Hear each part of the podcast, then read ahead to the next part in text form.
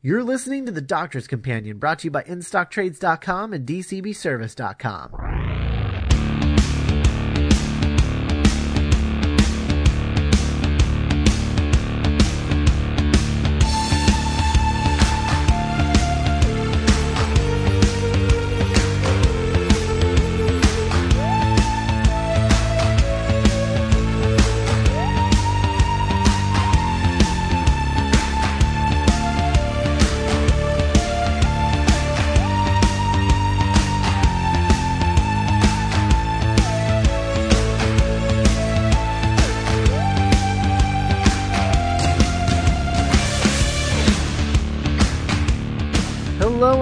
welcome to yet another episode of The Doctor's Companion. I'm Scott Corelli, And I'm Matt Smith, but not that Matt Smith. and we're from MindRobber.net, the home site of MindRobber Productions, where we talk about all the things on podcasts, like this one, The Doctor's Companion, where we talk about Doctor Who, the Mind Robbers Verses, where we uh, pick a show we love and we talk about it episode by episode till we cover the whole thing, beginning to end. Uh, we're talking about Justice League Unlimited right now, and uh, very shortly we're going to be shifting gears entirely into um, Veronica Mars, which is uh, should be great. Should be great. Um, and then there's our flagship podcast, The Mind Robbers, uh, where we talk about everything else. Um, and right now uh, we do it whenever we feel like it. um, if you like our shows, uh, you should review them on iTunes. Uh, if you have questions, comments, concerns, email them to us, podcast at mindrobber.net. If you want to start a discussion, however, I recommend finding the post of this episode, leaving a comment there so everyone can know what you're thinking. Uh, but most importantly, tell your friends. Uh, especially if they are looking for a way to celebrate the 50th anniversary of Doctor Who, because that's what we're doing here. Uh, we've been we've been counting down the Doctors, uh, starting with 11. We did 10. We did nine. We did eight uh, just in the last episode, uh, or no, we did seven in the last episode, and now we're doing now we're doing six. Um, and so we've we've we've finally made it to Colin Baker, and we're doing a uh, big finish audio for Colin Baker uh, because really, I mean, you just you don't want to celebrate Colin Baker by talking about any of his TV stories. Um, that is factual. Um, so we're talking the Holy Terror, uh, which is uh, it's exciting. Um, so uh, so so so Matt, uh, what what kind of background and significance do you have for the kind folks at home? Yeah, Holy Terror. Um, uh, like you said, it's a big finish story. Um, and interesting enough, it's it, it's really early Big Finish. This is the 14th release that they did, which means that they're just outside of a year. Um, and or a year of producing things. This story is actually exactly 13 years old because it came out in November 2000. Um, but uh, I guess there's a lot to go here, and I'm not sure which where to go first. The reason I picked it specifically is because it's hard to find the Six Doctor story that Scott hasn't listened to. Um, I love them so much. because he's all so good. Because if I had known better, I would have saved Legend of the Cybermen, but I didn't. Um, so, so uh, what we did instead is uh, we're listening to this one, and the reason I picked this is because. It's a standalone story. It's not really connected to anything else, and it's written by Robert Shearman. And Robert Shearman was a writer who I kind of wasn't even aware of until I listened to this story. Uh, and at this point, I was starting to blow through Big Finish. I had listened to the first 13, and Shearman had written another story that I was really excited to get to called The Chimes of Midnight, which was an Eighth Doctor Charley adventure. Um, and it's a that one's a great story and it was and it was touted as having a really great cliffhanger at the end of episode two. And i was just like oh i'm i'm interested to see what he does. And so i was i was aware of the story and it had a weird companion. Um and so i was like really interested. And uh the companion for this story is a character named frobisher uh who comes from the comics the doctor who magazine comics. And frobisher is a shapeshifter um who works as a pi who decides that he is most comfortable in the body of a penguin. So he's a kind of New York PI who is a penguin, and uh, it was ignored. Uh, this is a story that Big fin- that no one from Big like all of Big Finish's subscriber base was just like, oh, we're not interested. We don't care. Um, we just we don't like uh, uh, forget this companion. We don't need him. And this story was like really ignored by a lot of people. And then Robert Shearman turned around and created and did three other stories that were all wildly praised. Uh, Chimes of Midnight, Jubilee, which became the basis for Dalek, which he actually wrote for uh, the first series uh, back with Christopher Eccleston, which everyone loves. Um, and uh, Scherzo, which is an Eighth Doctor story with Charley, which is a really evocative story for a lot of reasons that I won't go into because we don't have time. Um, but uh, Shearman Shearman wrote this, and it was re- rediscovered in retrospect, and it is kind of like outside of the Big Finish canon. Uh, Big Finish was doing side stories that weren't really tied to Big Finish's own Doctor Who continuity or main Doctor Who continuity. Um, uh, like this previous story to this was called Shadow of the Scourge, which was an, a Seventh Doctor Bernice Summerfield A story, uh, which took place in the Virgin universe. Uh, so the Virgin New Adventures novel verse written by Paul Cornell, and that story was written by Paul Cornell. Um, so they were doing all these like all side adventures, and uh, they kind of stopped doing them because they had more interest in their own continuity, which I respect, but uh, interesting because this is really indicative of kind of what I think about when I think about Robert Shearman stories. I don't think it's my favorite of his. Uh, I think I like the other three much more, but there's a raw quality to this that I think um, people should listen to. Uh, but I would also say that this is very adult. Um, it is very, very, very much not for kids. Um, as far as I, I'm concerned, because it is very graphically horrific towards the end, as Shearman stories tend to be. Um, and it's not. I don't think it's really necessarily children appropriate. That said, uh, you can't really go wrong as far as I'm concerned. Uh, so that's the that's the Holy Terror, that's kind of why we're covering it. And uh, Sixth Doctor, yay! All right. Well, uh, before we start talking about it, I want to remind you that today's episode is brought to you by DCBService.com. DCBS is a site that lets you pre-order all your monthly comic book statues, action figures, anything you can uh, get from a local comic book shop. You can pre-order from DCBService.com. That includes Big Finish releases. Every month, there's new Big Finish releases on DCBService.com. Um, so uh, go there, place your orders three months in advance with monthly discount specials up to 75% off, and then regular discounts of 40% off. Then you can uh, ship, you know, monthly, bi-weekly, weekly, um, and then no matter how large or small your order is, you only pay six ninety five in flat rate shipping every time it goes out. So uh, thanks to DCBService.com. Um, okay, so the Holy Terror, the thing that I noticed right away, um, or not right away, but like immediately upon finishing it, um, is that it was structured exactly like Dalek. Mm. Um, like exactly like Dalek. It not in the way that like the story is in any way similar, but it's structured like Dalek in that it's uh it's the the the doctor and his companion show up in the middle of a room full of jerks. Like everyone is awful. Um, and then and then like he has to uh, save the awful people. Only he kind of doesn't in the end. Um, that's kind of like that's Dalek, and that's what this is. Um, and I think it's it's really interesting. The thing that that struck me the most about it was kind of how funny it was in the first like the first hour of the story is actually kind of really funny. Mm-hmm. Um, really funny. Like that whole thing where he's just like he, he's just like the the when the when the old man at the beginning is is like being uh being threatened with death because um in this on this planet uh the king or the, the king the emperor like they are also deities. Um so when you are crowned king of this of this of this uh, kingdom uh, you are also uh, uh, crowned like the god of the place as well. Um, so like, and everybody becomes your slave, and they worship you, and yada yada. And uh, and so like the old king died, and so there's a new king being um, crowned, and so therefore that is the new god, and they're gonna like they're gonna set this old man to death, and they're just like, you are blasphemous because you like the old king, and now there's a new king and this happened like overnight, so there's no possible way for him to have known this.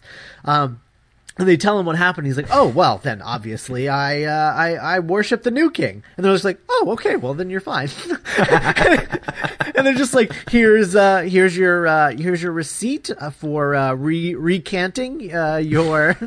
your your worship of the of the old god and and your new uh, worship of the new god and uh, thank you very much have a great day uh, see yourself out please and uh, send to the next person it's just like oh wow okay this is gonna be fun um And yeah, it was like it's really fun for the first like two thirds of this, and then about halfway through episode three, like it starts getting really like twisted. Oh, yeah. Um, and and and really just really goes to the dark place. and I I have a, like my biggest question with this is that they don't outright say it, but this is related to the land of fiction, right? Um, not necessarily, but it could be. It easily could be. I Um, feel like because because there's a void yeah, that they they're like oh we're in a void oh now things are showing up yeah, and then all of these things all of these people aren't real they're they're uh they're basically just like the thoughts of this one character and and and who, who could you could easily place as the master of the land of fiction Yeah. um and I almost wondered if like if it's not the land of fiction specifically what if it's like what if the land of fiction is like that void is like a planet of like like an imagination planet Mm-hmm. you know and then this is like one part of that area or yeah, something yeah. is kind of what I was thinking because I, I was just like the fact that they they specifically talk about a void when they first show up and when they leave. I'm like that that's that's land of fiction material. Like that can't be by accident. Robert Shearman is saying something. yeah. Um, and and I think that he's just I, I felt like he was really hinting strongly at a connection there, but not wanting to outright say it. Yeah. And it's I mean and it's an interesting use of the land of fiction in that like this is basically a prison. Like it's just a Yeah. prison for this dude. Like it's like a it's almost like a cell in the land of fiction where someone was just like, "Well, we need to put him somewhere. So let's put him where he can do no harm to anything that's real." So they put him in like a box in the land of fiction and then Uh-huh. he populated his world with uh, what you eventually learn as uh, not a kingdom but a castle. Like cuz the world is so small. Um Right. And I, I, I don't think I don't think that's a, actually an invalid reading at all. Um, because it is it is something that is noted on like the like the TARDIS wiki page amongst other things is they they mentioned that it's it, it is a world populated by fictional characters. Um, Yeah. that come from the ideas of a guy who writes them. Right. So yeah, yeah, it's definitely. I mean, it's it's right there. So Yeah, I will say though, um, the uh, the Bible scribe, who ends up being the guy that's responsible for all of this, um, I saw that coming immediately. Like, like with the first scene when it was about him, and I'm just like, I'm like, okay, yeah, no, it's the it, this is the guy. This is all his fault. Whatever's going on, it's all his fault. Um, because and then they started talking about like well, we just we just follow what the book says and blah blah blah. And I was like, okay, yeah, yeah. So it's totally him. Um, but but but but I mean, that's not to say that it wasn't it wasn't great. Like this was this was really really really great. Um, I loved this. I think that my if I have a complaint at all about it is that um, I don't feel like the doctor did enough. yes, Um, I don't think he's he's he's not as active as Frobisher is. Actually, um, Frobisher is much more active of a character in this. And I will say this though, it uh, it fits right into the TV universe of of Colin Baker because a it is extremely violent in that last third yes, um, extremely violent. Uh, but it's also like they talk about violence throughout the first two thirds of it. Um, they talk about torture and all of these horrible things, but nothing ever actually happens. Um, it's just a lot of talk. And then, and then it all starts happening in the last third and it's horrible. Yeah. But like, so it's very violent, like a Colin Baker TV era story. And it also features the Doctor and Frobisher not connected to the story at all for the first part. yeah, yeah. I had Yeah. the same thought where I was like, "Oh, Shearman's just doing a, a traditional Colin Baker story. Like he's Yeah. just doing it." And I thought that was fantastic in a way where it's like, yeah, in a way where it's like, "Oh, I could see this actually." more or less working on television. Like there's a bunch of things that are a little too big to be produced, but nothing that a like a rewrite wouldn't fix. Um, yeah. And then it's all and it's all thematically linked to the fish thing at the beginning, yeah, yeah. which is which is really really great and something that they didn't really do in the Colin Baker TV era. um, yeah, uh, but but it was uh, yeah, it's it's it's really really great. yeah. It's It's really really great. I I was I was having a lot of fun. Like the humor in the first two thirds of it are kind of it's kind of Douglas Adamsy humor actually. Yeah. Because it's really silly. Um, really over the top silly. Um, and then and then once you get to the back half, like he he tempers that silliness with the deadly seriousness of that of that back third. Um, where you're just like, oh my god, this is this is horrifying. um, and uh, and yeah, creepy uh, creepy child god. Woo! Yeah. so creepy. like a like a, just the the image of a five year old speaking like an infant, just floating around and literally just murdering people, like just murdering people in a way Just where tearing them apart. yeah, like like in uh like it, reminds me when I think about it, it just reminds me of the kid in Looper when he rips that kid with that dude apart. Um, Oh yeah. See, I, and I was thinking, I was thinking like Doctor Manhattan.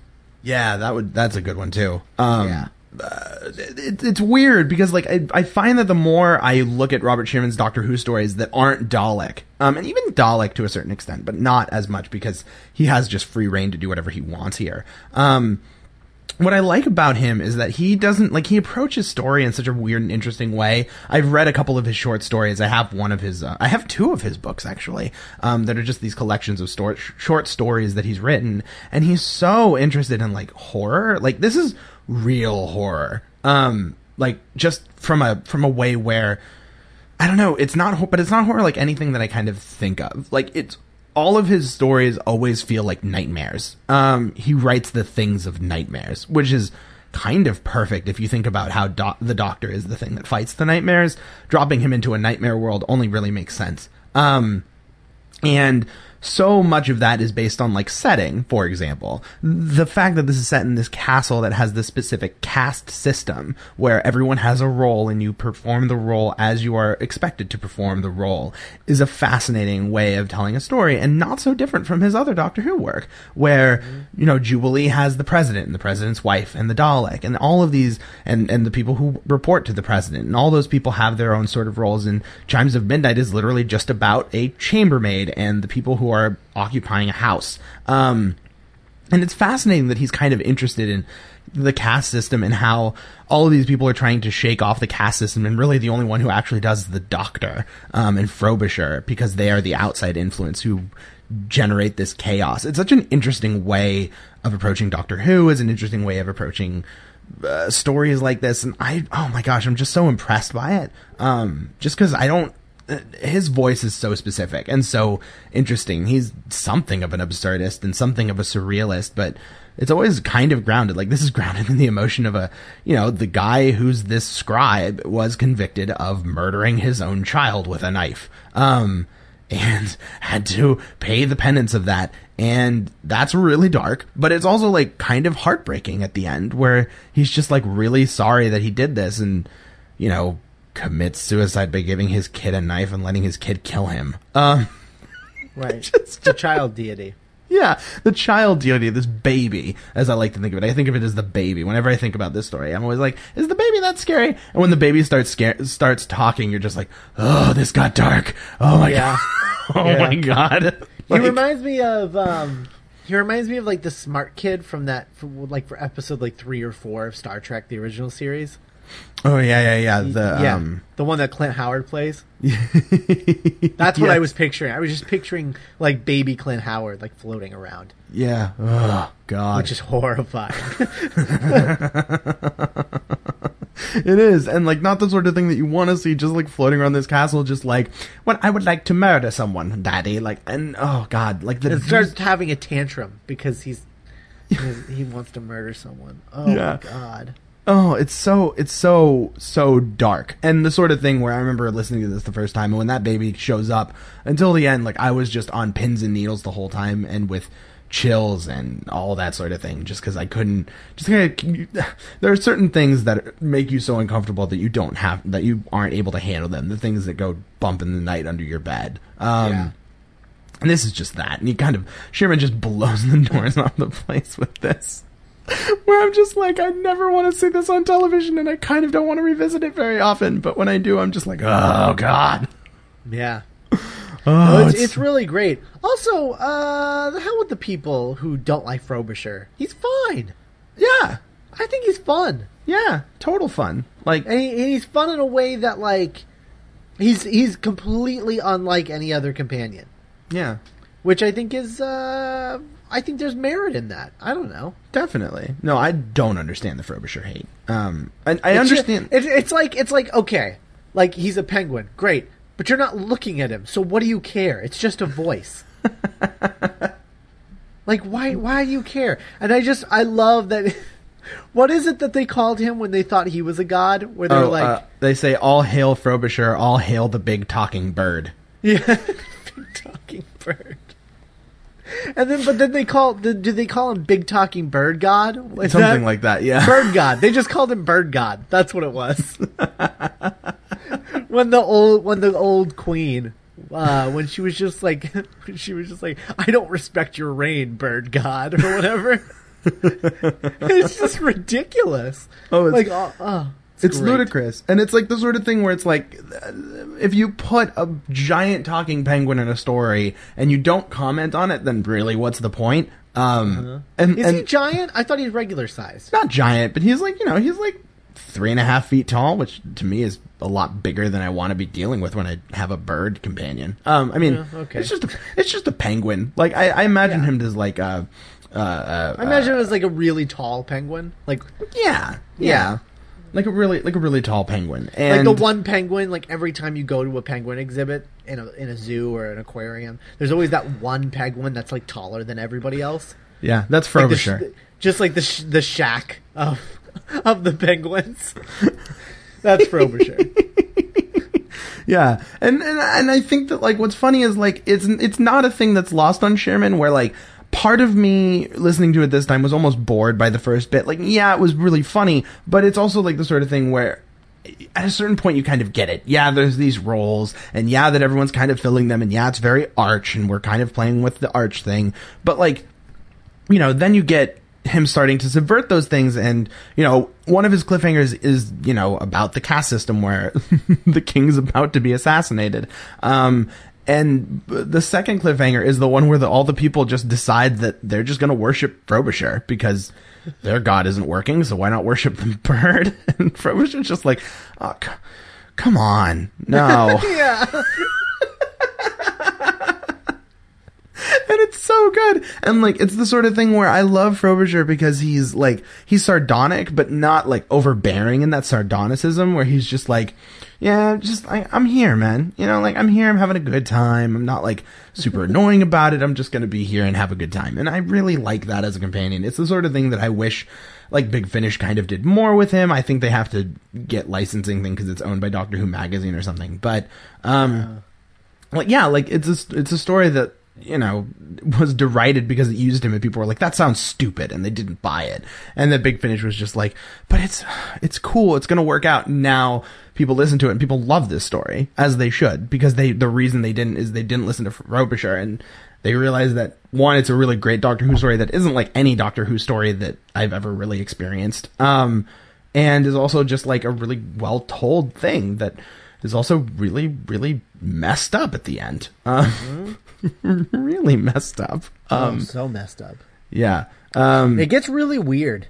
oh, it's so weird. Um, just so so weird. I mean, and I mean, it's the sort of thing where it's like it almost shouldn't be surprising, given that Jubilee features, uh, and this this isn't really a spoiler because it'll still mess you up when you hear it. Uh, midgets who are put into Dalek casing, and when one midget doesn't fit into the Dalek casing, the president just casually slices his hand off so that he can fit inside of it. Um, it happens on like on audio, like you actually hear this happen. Um, like Shearman's imagination is just beyond twisted. It is just sick and it is disgusting. But it's the sort of thing where it's like I appreciate him for not shying away from that. Um, he comes from writing plays, um, and he comes from you know working in the BBC radio department, so he knows these things and he is an absurdist and he is a surrealist, and that means that he kind of doesn't have a filter. Um, and I love that he doesn't have a filter, and I love that he just kind of allows himself free reign because a lot of people will put a filter on themselves. And this is just Shearman saying, "Nope, this is my story, and I have very full confidence in it, and I'm okay with that." And I really like it. Like I like him doing that, and I like him having that sort of confidence, and it's just it's great. It's What really, was the really last thing he wrote for Doctor Who? um, I think it was he did a story in the 100 anthology, um, Okay. which was uh, uh, he did my own private Wolfgang, which is a really great time Oh, travel. yeah. yeah, really great time time travel story about um, uh, about uh, uh, uh, what's his name um, Mozart, and it's really it's really a lot of fun. Um, uh, the only thing of his that I actually haven't listened to is a story called Deadline, um, which, just to go on to a minor tangent, Big Finish for the 40th anniversary uh, did a series of uh, specials on a spin-off in a spin-off series where they Big Finish will just do spin-off series. And they did this one called Doctor Who Unbound, which were what if stories in doc- in the Doctor Who universe. So the first one is what if the Doctor never left Gallifrey, um, and the second one is what if the Doctor landed in Unit like forty years later, um, which I think is really interesting. Um, and Deadline, which I mean, I don't even know how this works. Um, like I just I don't know I don't know how this works, but it's based on this idea. Like I, I think it was like what if um what if what if Doctor Who never materialized on television is the idea. And I'm just like, I don't understand how that works. Like I just don't understand how that works. But he wrote it and it's apparently like really, really good and he considers it his personal favorite of the things that he's written for Doctor Who. Um which I mean, and the only reason I haven't listened to it is because I'm saving it for like a rainy day or something. Um, because it's the one of those Unbound stories that I haven't listened to.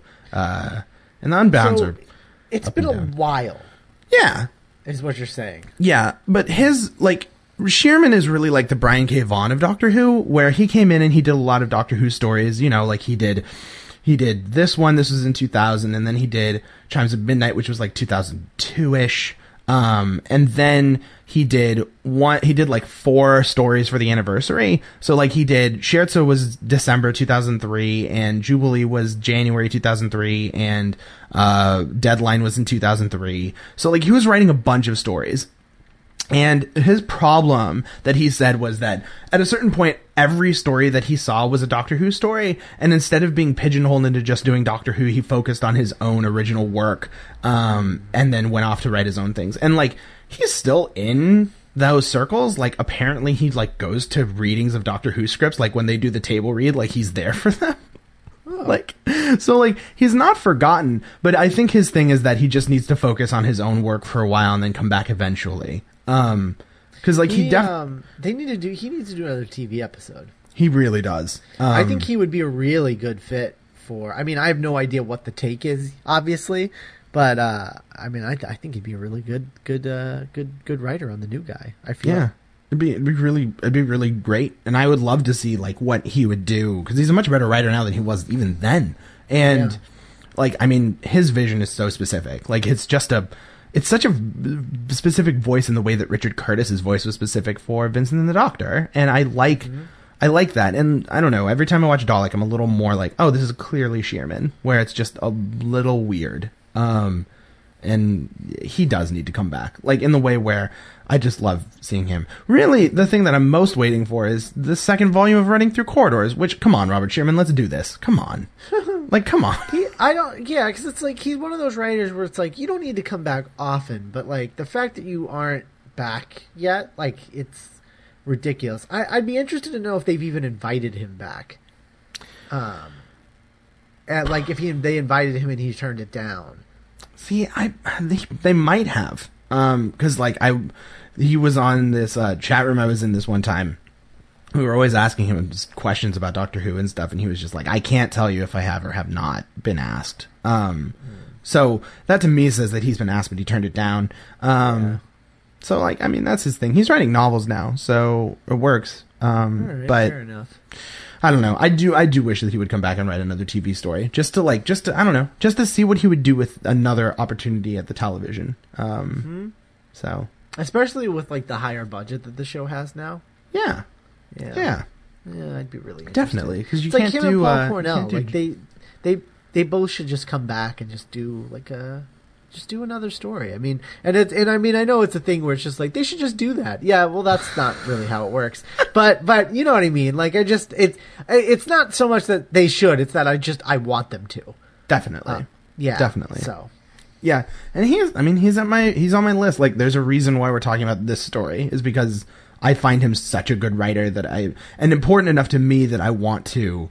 Like I wanted to highlight him for the 50th, which, like, you know, I'm putting him up there with Moffat, Davies, Cornell, and Holmes. Like, I find Yeah. him that important to, like, how kind of I look at Doctor Who, where I find that in a show that can do anything, he's a guy who really gets that it can do anything and he will do anything with it. Um, and I love that. Um, I really, really, really love that. So yeah, Absolutely. Absolutely. Um all right, well that's uh that's the Holy Taylor. Ta- uh, Taylor. that's the Holy Taylor. that's a different that's a different story.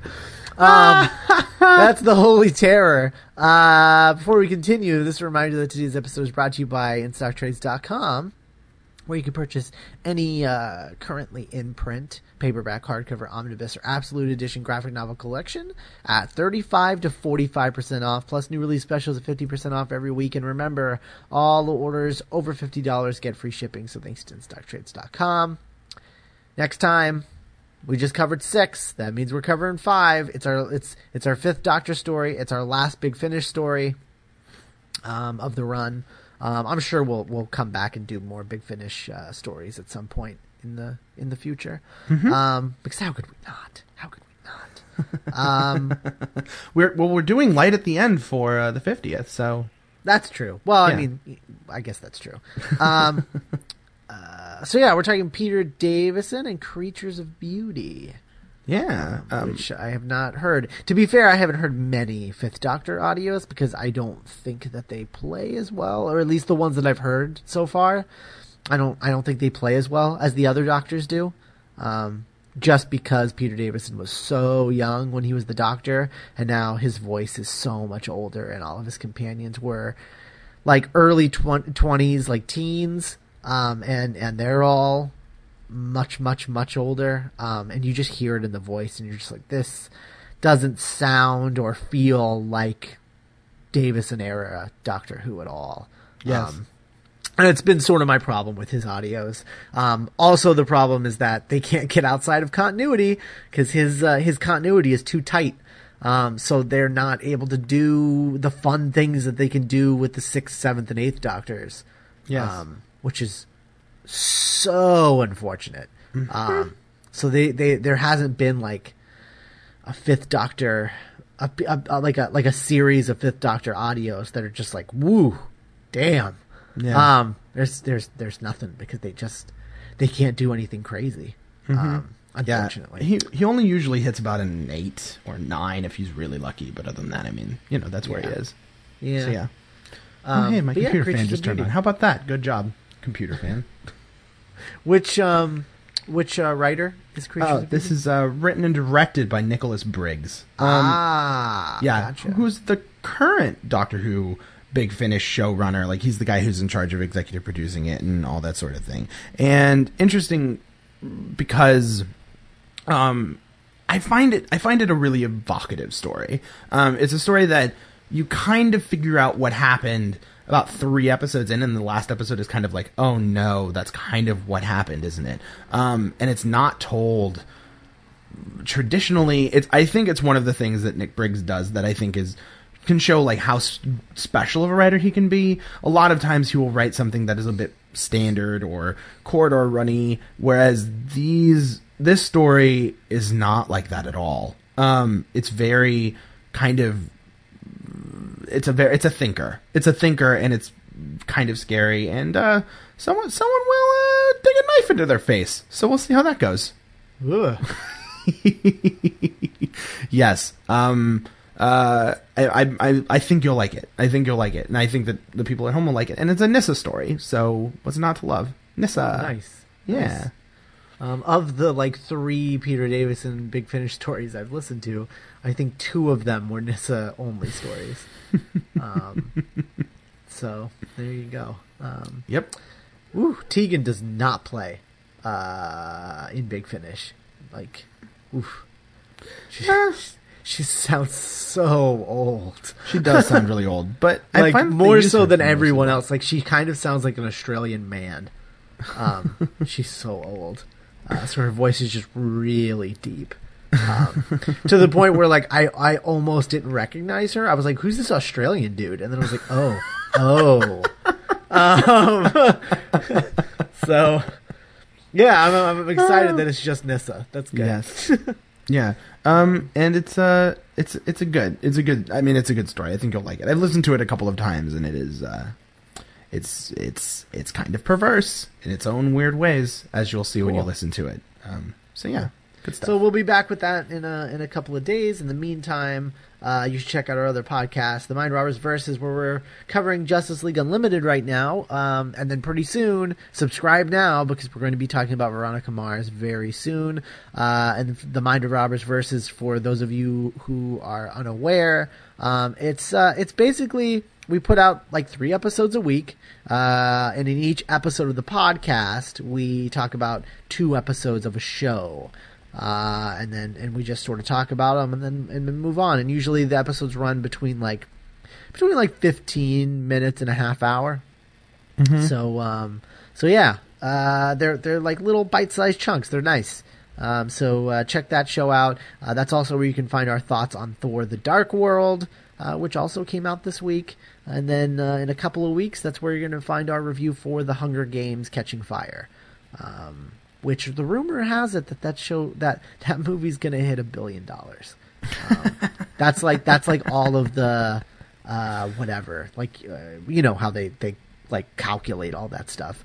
Um, but like, yeah, they're like, yeah, this movie's looking like it's going to be a billion dollar movie, which is nuts. Yeah. Um, but uh, yeah, so that's where you'll find that stuff. Also, the Mind Robbers, our flagship podcast, uh, which we have recently switched to bi-weekly. Um, uh, for the most part, uh, life has been very busy lately. Um, but we're getting to it. We're gonna get to a new episode this weekend, so it'll be up like uh, like Sunday or something. Um, so uh, be on the lookout for that. Uh, listen to us talk about whatever we've been consuming lately. Um, uh, like you know, entertainment consuming. Uh, I usually I talk about video games sometimes. We talk about movies, comics, music, TV, books, whatever, all kinds of stuff.